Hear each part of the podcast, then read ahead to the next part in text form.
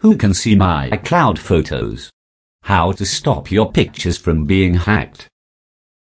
What you should do if you have photos you'd rather not risk other people seeing.